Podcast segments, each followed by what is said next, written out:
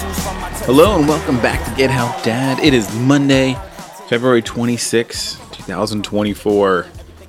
And how does a penguin build his house? He igloos it together.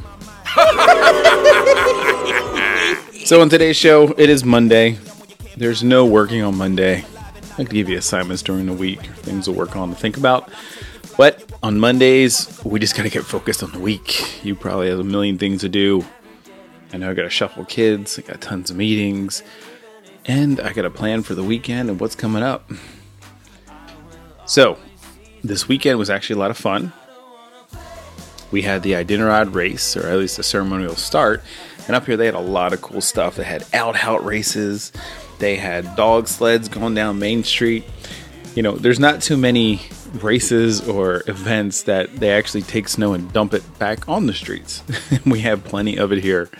I believe the night before, I think it dumped like another six inches. No lie, we probably have a good 10 feet of snow uh, throughout the whole season. And I was looking at my neighbor's uh, driveway. And, you know, usually it comes up to your chest. You know, the snow kind of builds up after you clean it off and you snow blow it. Well, everyone has snow blowers around here and it just piles up higher and higher. And I was just looking at my neighbor across the street, and his snowblower was shooting up in the air, but the pile has to be 10 feet high. I mean, I think OSHA's going to come out and have some shoring boxes up there. It's insane the amount of snow we have this year. I hope you're having fun with your snow, or lack thereof, or who knows.